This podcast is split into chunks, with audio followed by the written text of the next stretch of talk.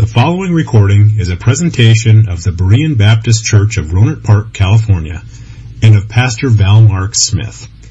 We are an independent Baptist congregation committed to the accurate presentation of the historical doctrines of the faith. We welcome your visit to our services anytime here in the Rohnert Park area. The fifth commandment. The fifth commandment that was given to Mount, on Mount Sinai to Moses. The fifth commandment of the Almighty Sovereign God says, Honor thy father and thy mother, that thy days may be long upon the land which the Lord thy God giveth thee. In six words at the beginning of that command, God arranged the entire societal order from the beginning of time until this present hour. I know that's a sweeping statement, and it can be sweeping because it was given to us, and it can be this comprehensive because it was given to us by God Himself, the God Almighty who gave us His Word to tell us who He is and what He expects of us as humans. This is our third message on this short command uh, found in Exodus chapter 20, verse 12. This is one of those statements that reflects the incomparable depth of biblical wisdom. In 66 short books, the Bible's theme encompasses everything that human beings are. In one volume, God has told us the order of the entire created universe. And I don't know if you fully understand those claims, but they're the reason that people study the Bible for their entire lives, and yet they're never able to just get down to reach the bottom of the Bible's depths. And I understand that most people don't really have a clue of what I'm talking about. Here in the United States, where Bibles are readily available, just about anybody that wants to have a Bible can own one. And yet, we have an unmined, abundant treasure that it seems that nobody wants to look for, that nobody wants to touch. Even in our churches, the Bible is ignored, and we just don't pay attention to the most valuable thing that God has given us to possess. This is the Word of God that is sent down by the inspiration of the Holy Spirit.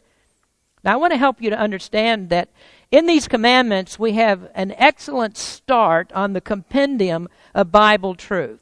The comprehensiveness of it touches the lives of every single person in every corner of the globe. And the reason that it's able to do that is because these are commandments that are innate within the human nature. These are creational laws. These are things that are written on the human heart before they were ever written down on, in, on stone. Uh, from the beginning of time, when God created Adam in the Garden of Eden, these were things that were put into the spiritual construct of man. And then at the summit of Mount Sinai, perhaps 2,500 years after the creation, God gave these laws in a written form so that we could read them and we could study them and reach understanding of why they are so convicting. They appeal to the innate human nature. By nature, you know that these things are right. This is what the Word of God says. In Romans 1.19, Paul just wrote, he said, These things about God are evident to people because God has made it evident to them. Well, if that's true, why are we so resistant to what God says in the commandments? Why is there this blatant disobedience to His commands? Well, Paul goes on and explains in the 18th verse of uh, Romans 1 that people hold the truth of God in unrighteousness. Uh, perhaps a better translation of that would be that they suppress the truth of God in unrighteousness. In other words, they hold down truth. Now, the law convicts you because all of your life you've chosen to do what the natural heart desires to do. Your natural heart suppresses the truth. It's uncomfortable with the truth. And so the heart pushes back against it. It strains the heart when we're told to do what we ought to do. And so we fight against that. Ephesians explains it by saying we fulfill the desires of the flesh and of the mind, and that we are by children, or by ra- uh, nature rather, the children of wrath. Society is just upside down because we kick against this fifth commandment. Now, the second half of the verse gives a great promise to those who will yield to it. There's a promise for us if we will just obey it. Now, by way of short review and what we've talked about in the previous messages, we began by talking about the social issue That was the first thing that was in our outline. It was about God's societal order. And we discussed how the family is the backbone, it's the glue that holds society together. And this is the reason that Christians are, are very concerned about family values and how our government defines the family, because we know as the family goes, so does society. But we also learned in the second part of the message that this is not just about the family. That God had more in mind than family. Family is the manifestation of the principle of the command. That's the chief object of it. But in that second point, I, I began to show you the scope of this commandment. That God speaks more here than just about family. So we talked about the scope that's involved. And the scope supports my proposition that in six words that God has indelibly stamped the created order with a system of respect for authority. In every phase of our lives, there is an authority that we must yield to. And it starts with the authority of the created order. That's God. That God has authority over us. And we see that word honor in the beginning of the command in verse number 12. Uh, that shows us that the word Father refers to God. It also refers to God. Honor is the same word here in the scriptures that's translated in other places as glory. And what we learn in the first four commandments is that God is to be glorified. The expression of his glory is worship. Jehovah God, who gave us the commandments, must be worshiped because he is the only one true living God. And then on, honor also begins the 12th verse to show us that proper human relationships will honor God. That we are made in the image of God. And people that are made in God's image are to treat others as God intended for them to be treated. Now, there is that connection between the two honoring God and honoring other people and treating them in the right way. And Jesus showed us how that happens when he said things like, Well, when you clothe the naked, and when you feed the hungry, when you give a drink to the thirsty, when you visit the sick, he said, If you do it to them, you have also done it unto me. Now, in the last message, I invited you to look at Ephesians chapter 5 and in the beginning of chapter 6 to see how that Paul explained the creational order of authority. And that authority, or that uh, order rather, respects the duties that we have to our superiors, duties that we have to our inferiors, and duties to those that we treat as our equals. Now that the summation of the command is found in Ephesians 5:21 which says submitting yourselves one to another in the fear of God. So what is that order of submission? Well, the fifth commandment is the principle stated. And then in other parts of the scriptures we find information that expounds the principle. Uh, if the entire explanation of this principle had been given to Moses on the top of Mount Sinai, he wouldn't have had tables of stone. He would have had a building of stone. And that's because there's just so much here, so much that it contains. And so the Bible gives us an explanation of principles that we find in the Ten Commandments and other parts of the Scripture that are written down not in stone, but on with pen and, and ink on pages of the rest of the Bible. So our task is to search the scriptures to see what these principles are and how they apply. And we are Bereans, aren't we? And this is what we do. Bereans search the scriptures to see if these things are so. And so we look throughout the scriptures to find the application of these timeless principles that God put down on the tables of stone. Now, in the last message, we began to look at different areas of authority. Uh, we've talked about submission to political superiors. God said that we must submit to governmental authority, and that's hard to do as we discussed about, uh, what, 45 minutes to an hour ago. It's very hard to do because there are just lots of things that our government does that we as Christians don't stand for. The next four years in our country may be very hard, and we hope that the new president will do his best to reverse many of the policies that have buried America in a sea of moral sewage. But if not, what are we to do? Submission is the command. We don't do better by resisting the government. We only add to the misery of it. We just keep praying that God will change things. We keep voting the right way, voting for change, And Romans 13 tells us to continue to submit to our government because even bad government is used by God to combat evil. Now, sometimes it's hard for us to see it that way, and, and I admit that it is. Um, our president himself is subject to the government of the United States, and maybe he'll come into the justice of what our Constitution says that should be done about all the things that have been done in the past four years. Maybe he'll come under the justice if he doesn't follow the Lord. And if that happens, then perhaps faith in our government will be restored. Next, we talked about pastoral superiors, and I hope that you do feel a little bit better about this one than you do the government. That father also refers to those who have the spiritual oversight of us. Paul and John uh, use the language of family, of father and children, to describe the relationship that a pastor has to the people. Hebrews 13:7 says that we are to remember those who have the rule over us. The pastor is God's appointed steward over his inheritance, and the pastor is charged with faithfully executing the authority of God over his people. But that doesn't mean that pastors are God. No, we're just the under shepherd. We stand in the place of Christ, the one who is the great shepherd of his people. We're the under shepherd to care for them as Christ cares for them.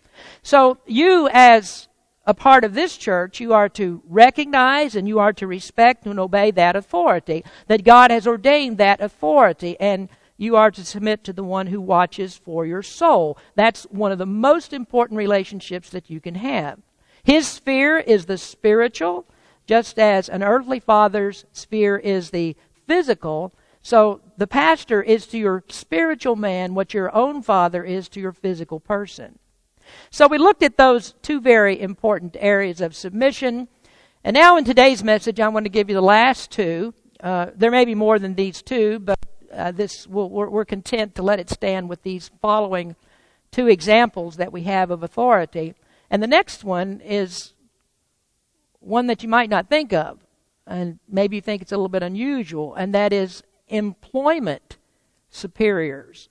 And so you might think, well, how odd that it is that we would talk about this, but this is also in the Bible. Did you know that it is a godly principle for you to submit to your employer? Now, this, this fifth commandment also refers to the duty of employees to gladly honor and submit. Now, the way that the Bible teaches it is, well, it really kind of makes the modern reader uncomfortable. Let's take a look at that. If you'll turn to Ephesians chapter 6, I'll show you what I mean. Uh, in Paul's progressive exposition of Ephesians 5:21 that we are to submit to one another, he goes through several levels of submission to reach this one that we find in chapter 6 verses 5 through 8. And here he wrote uh, Ephesians 6 5 through 8, servants be obedient to them that are your masters according to the flesh, with fear and trembling, in singleness of your heart as unto Christ. Not with eye service as men pleasers, but the servants of Christ, doing the will of God from the heart, with good will, doing service as to the Lord and not to men, knowing that whatsoever good thing any man doeth, the same shall he receive of the Lord, whether he be bond or free. Servants, be obedient to them that are your masters according to the flesh. Now, notice how Paul just adds this part, according to the flesh, and that's so that you don't get confused what his reference is. Now, here he's not talking about a, a spiritual application like that of submitting to the deity of Christ, submitting to the fatherhood of God, or submitting to the pastor who stands in the place of God to teach you the Word of God. Oh, here he's speaking about an actual physical relationship of a slave to his master. The ESV correctly translates this Slaves, obey your earthly masters with fear and trembling, with a sincere heart, as you would Christ. And that is very uncomfortable for us because we would think that it would only be natural for a slave to resist. And that's why this has to be told to us in the Word of God. This is something that has to be commanded because this goes against the human nature to think this way. Slave ought to do his best to break free from his bondage because nobody has the right to rule over another person and put them into slavery. And I'm not going to argue that point. It took another 1800 years for the civilized world to get rid of slavery. And eventually it was Christianity that pushed it out. But here in this text and in other places of Scripture, the writers deal with the system that is in place. There is no case here for slaves to be freed from their slavery. And we just look at that and we wonder, how can that possibly be?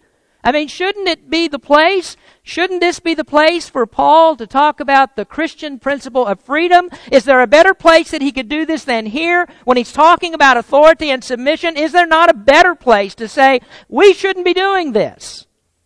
But here in this text and in other places of Scripture, the writers deal with this system that's in place. Now, we wonder how can it be, but we look in other places of Scripture. We go back to the very earliest times in Genesis chapter 16 when Hagar escaped from Sarai. That God said, You return. You go back to her and you submit yourself to her. In Psalm 123, verse 2, God compared the submission of slaves to submission to Him. And then Um, maybe you're, I hope you are familiar with the New Testament, with the New Testament letter that Paul wrote to a Christian man by the name of Philemon, who had a slave who had run away from him. That slave's name was Onesimus, and Paul met Onesimus when he was in Rome, and Paul preached to him the gospel of Christ, and he was converted and became a Christian. And do you know what he told Onesimus to do? He said, Return to your master. Go back to your master, Philemon because that is your rightful Christian duty. That's a very puzzling thing. Now, the key to this spiritual principle is to understand that submission is bigger than our personal feelings. Now, in Paul's intent, or it was his intent, it wasn't his intent, I should say, to undo the societal order because he knew that that would be very damaging to uh, society. It would be very da- da- uh, damaging to the cause of the gospel because Christians were already in terrible disfavor. The, the gospel of Christ, Christianity, was upsetting, and Christians were then being blamed for every evil that took place in the Roman Empire. Whenever something bad happened, in the empire, when there was a war that was lost, when there were problems, when people were oppressed, and when things went bad, it was always the Christians who were at fault. And the reason they were at fault is because they were teaching that there is no Lord but Jesus Christ. And here are these people that worship hundreds of different gods. And there were Christians who said, well, there is only one God, the Lord Jesus Christ. And then you also had Caesar who said, I am the Lord. I'm your Lord. And he pretended to be a God. And yet Christianity stood against that. And so Christians were blamed. The Christians are upsetting the gods. That's the reason for our problems. Monotheism upset those that were making idols for a living. Remember that Paul caused an, a riot in Ephesus when uh, he spoke out uh, against people having their idols, and that upset the trade guild of the silversmiths because they were making all of this money uh, by making idols that they sold to people to worship all of these different gods. And so the Christians were in terrible disfavor at that time. And that had bearing on why Paul did not tell Christian slaves to run away. I've told you at other times that in those days, in Paul's time, 60% of the Roman Empire was in some form of slavery. And among those slaves were many, many Christians. And he said, stay right where you are. The masters would learn that Christians are not subversive, that Christians don't cause harm. Christians are, are, are good, obedient people. They will always faithfully serve. And so he told the slaves, You do this for now. And if you do this, God will take care of you and you'll have the favor of your master. So Paul is looking at this with the bigger picture in his mind. What is going to help the gospel of Christ to reach more people? What will help this? And how are we going to gain more converts for the cause of Christ and thereby increase the numbers of people who would be opposed to slavery? So Paul's goal was to keep the gospel from being squashed right there in the first century and ended right there. And there was only one chance that slavery would end, and that would be for the gospel to permeate society. And that is something that we surely do need to learn today. That government is never going to uphold spiritual, godly principles. It's not until hearts are changed that morality will change. And these Ten Commandments are the guide to take us through that. Until hearts are changed, people are always going to suppress the truth that God has written on the heart. And so changing government in some way to be in favor of Christians, that's not a legislative process. That's a gospel process. Faithful propagation of the gospel is the only solution to this. It's not churches lobbying the government with legislation. Now let's back up just a little bit to the point that, uh, that we have at hand, and that is that modern society does not live under that master slave relationship any longer. Now, Paul's point in Ephesians 6 is, is more inclusive than that because his statements also include hired servants. In other words, he's telling us as Christian employees that we are to be submissive and that we are to be the best employees that there are. If an employer learns that you're a Christian, your application ought to go to the top of the list because they ought to know that Christians are diligent, that they are trustworthy, they are hardworking employees, that they are people who keep accurate hours, they show up for work on time, they will work whether or not the boss is there, they don't steal the office supplies, they don't shoplift, they don't pocket the change from the customers. But is that the way that it works? Well, if it was, Christians would have 100% employment. But sadly, there are too many Christians that are just like the rest of the people. Maybe an employer might get a good one, but then maybe he won't. Christianity is not a factor in employment because Christians are just like the general population. Some are good, some are bad. Christians cheat, they goof off, they complain, they steal hours, they do the same thing that dishonest employees do. And I could go on with that. Jesus even illustrated the principle in some degree when he talked about disgruntled employees that bargained for a wage, but then when they found out that somebody else was getting paid more, they were very upset about that. And he said, You ought not to be upset about those things. And you might remember that the next time you go stand in a picket line. Ephesians chapter 6 also requires an attitude adjustment. Not only are employees to submit, but they're to do it gladly. And this is even though an employer might be unlikable. Do it gladly because the Word of God says this is service to the Lord. In other words, when you treat people better than they treat you, is that not a godly principle? Isn't that what the Word of God teaches us to do? Who treated you better than you deserve? You know who did that. There's no comparison to this. And if God treated you better than you deserve, why can't you do that for other people? That's the example that he gives us. And remember what the commandments are for. These are all a reflection of God's character. They teach us to be like God. Now, some of you might say then, well, you know, this stuff, this stuff is just too overweighted towards the employer. Simmer down a little bit because God gave instructions for the boss too. If you are a Christian employer, your instructions are in verse number 9.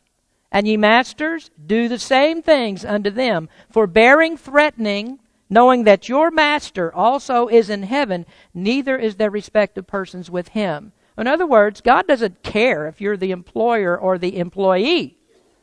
You're to live by his principles. Employers are not to mistreat employees. Years ago, I, I uh, owned a business. I had uh, about 15 employees.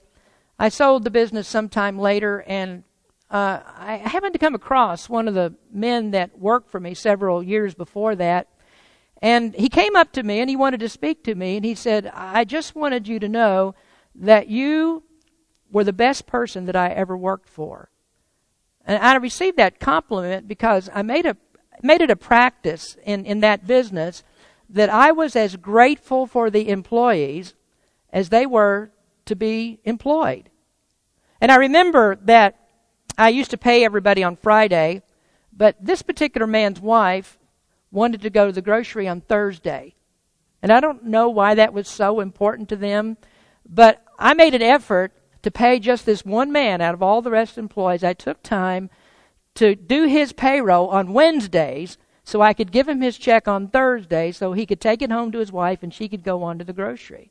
And you know, that's the thing that that man remembered most about me. I did something nice for him. Now, a little kindness goes a long way. The promise of this teaching is simply this What is it that most reflects the attitude of Christ? What is the best testimony that we can give for his name? And the answer is, is the principle Jesus gave love your neighbor as yourself. And that's the principle that begins with the fifth commandment. So now we have these three areas of submission. We have the governmental, the political uh, submission, we have the pastoral submission, we have employment submission. And that then brings us to the most recognizable part of this command, and that is we need to obey the authority of our parental superiors. I want you to notice the connection between the first and second tables of the law through this verse that we find in Hebrews 12. It says, Furthermore, we have had fathers of our flesh which corrected us, and we gave them reverence. Shall we not much rather be in subjection unto the Father of spirits and live? This is a verse that's used to prove that the fifth commandment actually belongs to the first table of the law. And that's because it's our duty to God, or that duty to God is not fulfilled until we revere our natural parents. So the commandment says, honor them. And when you consider again that honor means glory, the same word that's used in other places to glorify God, we have this same word glory, honor. There's almost this mystical spiritual attachment to the supreme affection that we are to have for our parents. We're told to love God with all of our heart, our soul, and our mind. And honor connects us to that so that we love our parents in the same way, that it consumes every part of our being. And the societal order demands this. And if we don't do this, then we're going to affect all the relationships that come below it. Because if you can't love in this very personal relationship that you have the parent to the child, child to the parent, how can you love in any other relationship? Now, Jesus taught that there would be a day that would come when a man would leave his father and his mother and he would cleave to his wife and they would become one flesh. Bible says that she becomes bone of his bone and flesh of his flesh. And we always look at that scripture and we're always talking about the wife and that, uh, that, that relationship of husband to wife. But we don't take time to look at what he said just the first part of that. That a man has to leave his father and his mother, which up to that point is the tightest relationship that we know. The father mother relationship is the complete focus of a person's life until it's replaced in a man's life by the woman who becomes his wife, who becomes a part of his own body. And what I'm trying to tell you here is that there is no relationship that is like the one of a parent to a child, because that husband wife relationship is in a totally different category. Because that's where two flesh become one flesh, they become one body. And so the parent child relationship is tops in two party relationships. Two people cannot be closer than a parent and a child in two party relationships. And so we need to see then what, what does the Bible mean when it says that we are to honor our parents? How are we going to express that honor? What does the Word of God expect from us as children towards our parents? How do we honor them? Let's talk about that next. How do we honor our parents? Well, the first way we can do this is by the way that we speak of them, our speech. Speak well of your parents. When you're away from them, you don't belittle them. Let people know how very, very special that your parents are to you. Now remember, in that first table of the law, God says to reverence His name. And this connection that we have, the bridge between first and second table, is that word honor, which would also tell us that we are to respect the name of our parents that we are to speak well of them, use reverence when we speak of them. A few weeks ago, I visited my mother in Kentucky, and I've mentioned her condition to you many times that she has Alzheimer's. And those of you that are familiar with that disease, you know how, how both sad and disheartening that it can be. But at the same time, sometimes it's humorous. My mother does unexpected things. She says some things that are just out there. You never expect things that she would say. It's hard sometimes not to laugh at her. But I have to be very careful about that when, when I talk, that I don't appear to be mocking her. I don't want to show her any type of disrespect. Because I remember what my mom did for me. I remember when I was young, how that as I was growing up and going to school, that my mom always had breakfast on the table for me. And, and she always kept my clothes clean. She always took care of me. My mom treated me almost like an infant all the way through high school, taking care of me at every moment. And so when I got married, my wife just looked at me and said, No, no, no. That's, uh, that, that's not going to happen any longer. Um, I'm your wife, not your mother. My dad was a lot different. He was different. He showed his love in other ways. I, re- I remember when I left home that whenever he saw me, he would just perk up. When I moved to California, of course, I couldn't see him as often, and when I would go home to visit, he would always act like there was just nothing better in the world to see me come home to be with him. To this day, you've never heard me say a bad word about my father. When, when I was uh, little, even when he took me to the woodshed, I didn't come out from there saying bad things about him. And most importantly, I knew that my dad loved me because he taught me the Bible. He taught me to love the Lord. And I knew how much it meant to him as I was growing up and getting older to see me serve the Lord. And I can testify as a parent now that the, the nicest, the best, most the treasured card, most treasured card that I ever got from one of my children was when my, when my oldest daughter gave me a card that said, Thank you for taking me to church. Thank you for never compromising that we would always be in church. She said, What you taught me has caused me to always take our kids to church. No excuses. She got that from me because I got it from my dad. Speak well of your parents. And let me add this to it that your parents may not be perfect. Your, your childhood might not have been as good as mine, quite different from mine. Maybe your childhood doesn't give you the best memories. Still, in some ways, you do have to be careful about what you say because there could still be something that you could learn. And I'm not discounting the fact that there are some of you that could never learn anything from your parents, that they were they were abusive towards you, they didn't show you any kind of love, and so we just have to admit there are some parents that just do not deserve any kind of respect. But there may be others of you that are yet to learn that stern parents are not necessarily bad parents. Someday you might learn the value of the strict methods that they use. Now, when we get to be grandparents, we're very soft. We're, we're easy on the grandkids. My son in law in San Diego is career Navy. He's a Navy chief. He has little patience for screw ups. And so he really disciplines those kids. And there are times when I'm down there in San Diego, I'd like to take a nightstick and just beat the living daylights out of that guy.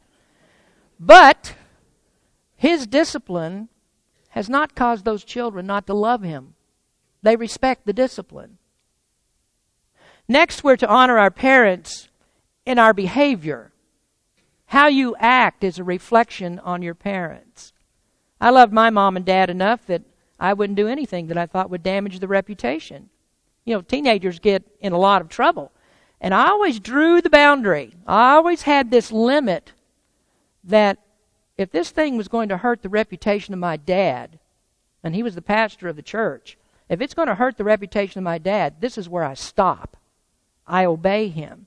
My biggest fear was always that I was going to disappoint him. I mean, he could beat me to within an inch of my life if he wanted to, but if he ever said, I'm disappointed in you, that was the hardest thing to endure. I mean, I would rather have him beat me and flay my skin off my bones with a cat of nine tails than for him to say, I am disappointed in you. Oh, the principle that Christ has for his people is that we are to love others better than self. Look, look to them first. Think of them first. And who could you think of more first than your own parents? Who deserves more honor than them? So before you do anything, think of your parents. Now be aware of this that, that children and teenagers are not the entire focus of the command. I'm also speaking to adults. My father has been dead now for 18 years, and I'm almost as old as he was when he died. And there are still things that I will not do because of the memory of him. I don't want to hurt his reputation, even though he's been dead for 18 years. And I know that my obligation to the Lord is primary, but I respect him. So I don't want to hear, have anybody that hears me preach would say about me, how could a good man like Gerald Smith ever have a sorry son like that? Oh, he faithfully preached the Word of God, whether people liked it or not. And he taught very difficult doctrines, and he never shied away from the study of the Word of God. And I don't want to be less than that, because I don't want to step into the pulpit and draw shameful comparisons between me and him. How could you do that when your father was like that? Now, you wonder sometimes how I throw out some topics without any fear of repercussions? I learned that from my dad that the Word of God has no need to be covered up in its difficult parts. You just keep on preaching it. There's no fear of reprisal here. It's God's Word. So you never hear me say anything bad about my dad. I attribute my preaching to him. If anybody listens to me and says, well, he must have been a good man because of what you preach, then my behavior for him has satisfied this fifth commandment. I've honored my father. Thirdly, we are to honor our parents with obedience. Ephesians 6 1 through 3. Children, obey your parents in the Lord, for this is right. Honor thy father and mother, which is the first commandment with promise, that it may be well with thee, that thou mayest live long on the earth. Now, I'm not going to say very much about this one because I intend to take this up in the next message. Someone has given us a pattern for obedience, and that's what I want to talk about next time. But this is not a hard concept. Do what your parents tell you to do. When you don't want to do it, do what your parents tell you to do. There, there, there are times that, that parents bring their children to me and they come to talk about salvation. I'm always very careful to make sure that children understand sin. If you don't understand sin and the consequences of it, then you can't understand salvation. And so I always ask a child, if you disobey your parents, is it sin? And do you know that question they never miss? There are a lot of other ones they don't get right, but they don't miss this question. If you disobey your parents, is it sin? They always say yes, and that's because that's a principle that's written on the human heart. And children can be taught to learn what's written on the heart. But then we know that sometimes, sometime around 12 13 years old, it gets scrubbed off the heart in some way because teenagers don't seem to know that disobedience is sin. You ever notice that? Those of you that are parents? Now let's go back to Romans chapter 1 because this is one of those innate laws that we suppress. In verse number 30, it shows up in as a characteristic of the reprobate mind. Uh, there's a list of these terrible characteristics. And I just want to break into one of Paul's thoughts to read about it. We, we looked at it just a little bit last week. Romans 1 29 and 30. Being filled with all unrighteousness, fornication, wickedness, covetousness, maliciousness, full of envy, murder, debate, deceit, malignity, whisperers, backbiters, haters of God, despiteful, proud, boasters, inventors of evil things, disobedient to parents and there we see that disobedience falls into this nasty list of very bad company. So how do we miss this? We, did, we, we how do we miss how bad this is? But but I, I have more to say about that later. Be prepared to talk more about obedience. So let me just finish today with one other way that we show honor. As I said, there might be others, but we'll let it stand right here with this fourth point. That lastly, how do we honor our parents? We do it by support. This is for older children that have left the home. We may have left the home, but we never walk off and leave our parents. Honor is not about 18 years and then it's all over with. No, family works in this way that parents nurture children and they raise them and they support them until they're ready to go out on their own. And then children return that favor of love and care and support when their parents are too old to take care of themselves.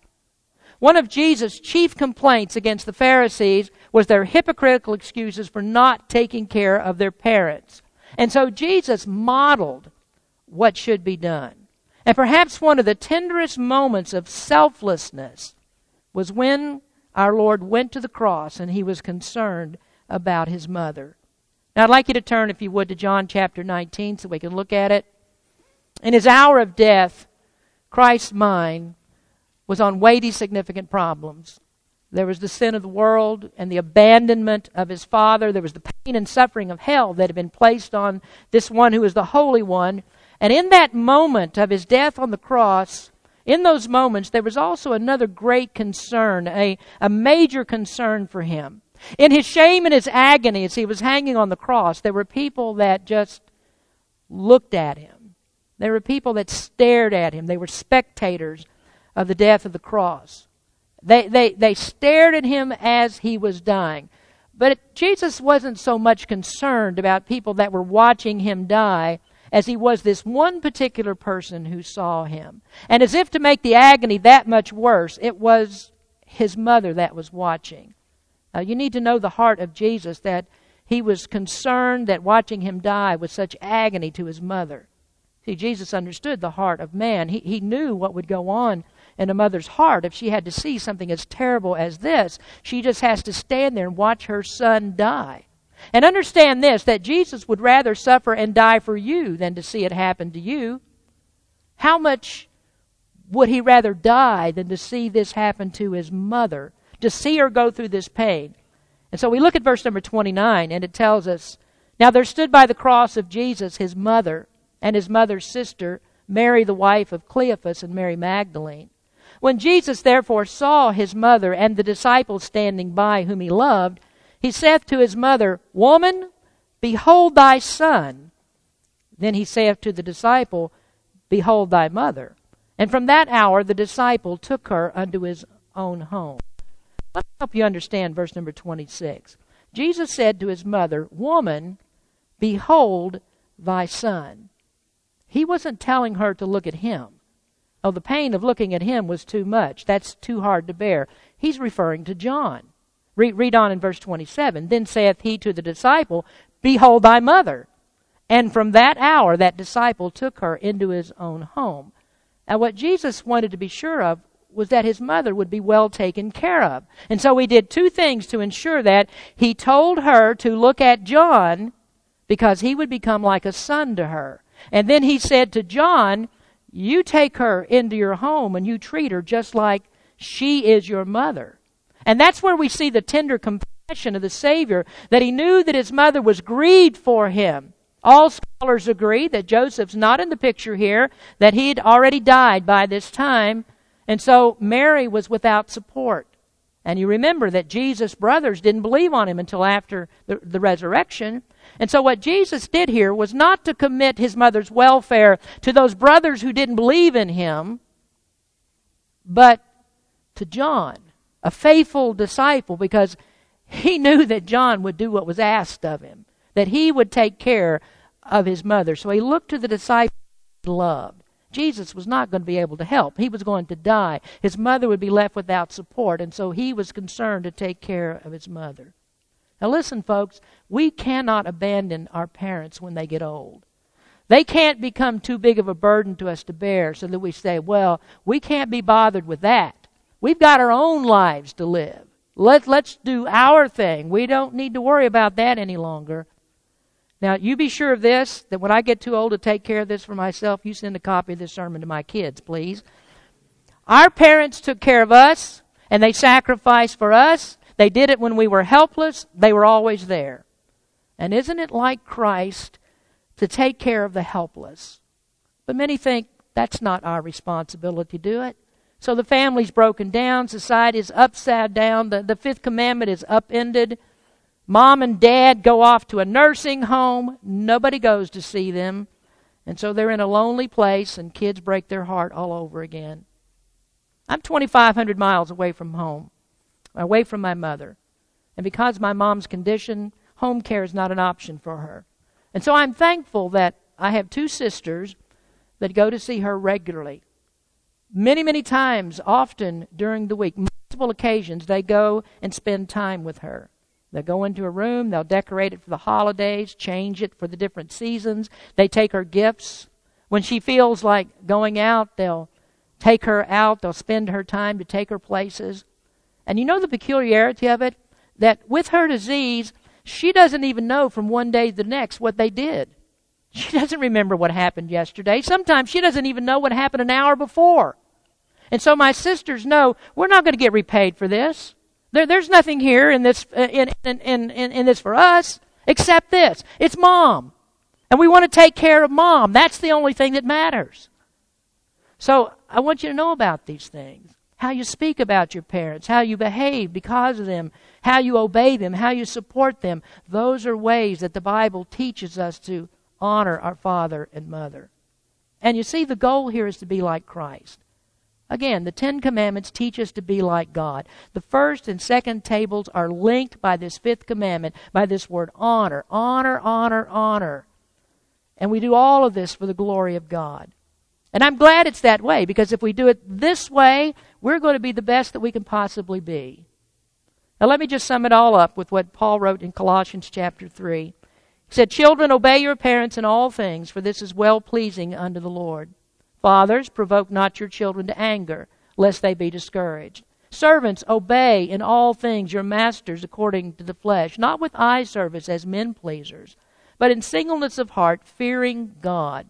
And whatsoever ye do, do it heartily as unto the Lord, and not unto men, knowing, knowing that of the Lord ye shall receive the reward of the inheritance, for ye serve the Lord Christ. Let's pray. Father, we thank you for your word and how it can, in just short statements, teach us everything that we need to know. That just in the in these 66 books, one volume of scripture, there is contained so much that can tell us how the world can be a better place, how we can live in respect of one another, and of course in respect of you. Lord, help us as Christians to take all of this to our heart. And as we look at this fifth commandment and the duties that we have towards our parents, Lord, help us to respect what they've done for us, to love them, honor them, obey them, even when we get older. That we would never want to do anything that would tarnish our family name, but that we would be righteous and upright and stand for you in all things. And surely this is one of those.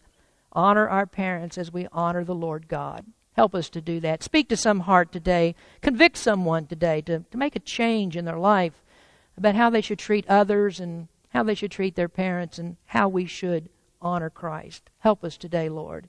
In Jesus' name we pray. Amen. Thank you for listening to this presentation of the Berean Baptist Church of Rohnert Park, California. If you would like further information about our church, please feel free to call us at area code 707-584-7275 or write to us at Berean Baptist Church, 6298 Country Club Drive, Rohnert Park, California, 94928. Additionally, you may visit us on the World Wide Web at www.bbaptist.org.